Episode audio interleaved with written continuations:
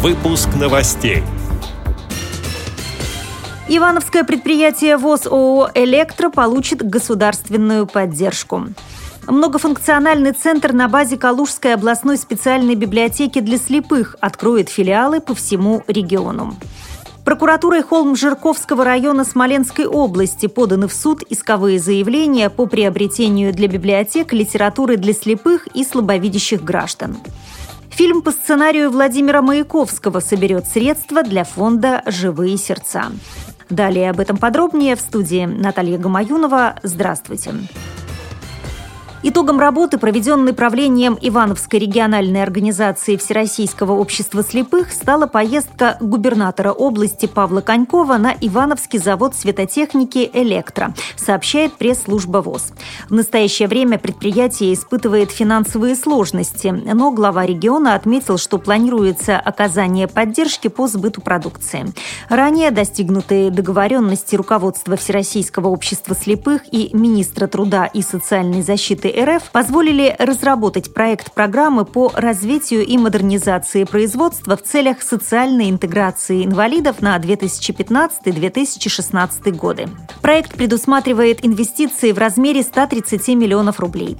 Планируется использование 50% собственных средств хозяйственного общества и ВОЗ, а также 50% средств в виде помощи от региональных органов власти. Предполагается строительство производственного корпуса, закупка закупка нового технологического оборудования, модернизация рабочих мест, а также снижение себестоимости традиционной продукции на основе выстраивания оптимального технологического процесса.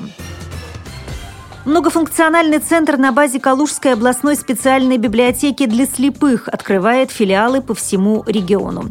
Теперь государственные и муниципальные услуги, которые предоставляют Росреестр, Кадастровая палата, миграционная и другие службы, граждане смогут получить в ближайшей библиотеке. В данный момент в области работают уже более 20 центров, которые значительно облегчили жизнь людям с ограниченными возможностями здоровья. Библиотекарь внестационарного отдела Нина Белова считает, что оперативность – это не единственный плюс МФЦ. Цель, значит, э, этого многофункционального центра стало предоставление информационных услуг. Можно с уверенностью сказать, что, во-первых, функционирование многофункционального центра позволяет обеспечивать предоставление государственных услуг шаговой доступности. Во-вторых, придя в библиотеку, людям не приходится томиться в очередях, переходя с одного кабинета в другой. Сотрудники библиотеки сами ведут прием документов, необходимых для получения госуслуг а также выдают их результаты в режиме одного окна.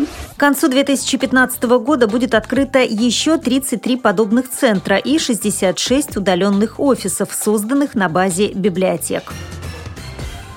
Прокуратурой Холм-Жирковского района Смоленской области проведена проверка исполнения законодательства о социальной защите прав инвалидов в деятельности муниципального бюджетного учреждения культуры Холм-Жирковская централизованная библиотечная система. Установлено, что библиотеки в нарушение действующего законодательства не укомплектованы периодической научной, учебно-методической, справочно-информационной и художественной литературой для слепых и слабовидящих людей, в том числе издаваемой на магнитофон магнитофонных кассетах и рельефно-точечным шрифтом Брайля, сообщает официальный сайт прокуратуры Смоленской области. Данный факт является нарушением требований закона о социальной защите инвалидов в Российской Федерации. По результатам проверки прокурором района поданы исковые заявления о возложении обязанности по приобретению для библиотек литературы для слепых и слабовидящих граждан. Все иски рассмотрены и удовлетворены. Фактическое исполнение решения суда находится под контролем прокуратуры района.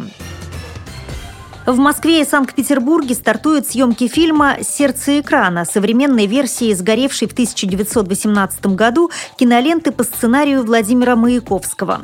Главные роли в первой работе исполняли сам поэт и его возлюбленная Лиля Брик. По сообщению агентства социальной информации, все собранные во время проката средства будут направлены в благотворительный фонд поддержки незрячих и слабовидящих людей «Живые сердца». У меня есть опыт сотрудничества с благотворительными разными фондами, и я рада, что открываю для них новые формы фандрайзинга, сообщила продюсер фильма Марина Никольская.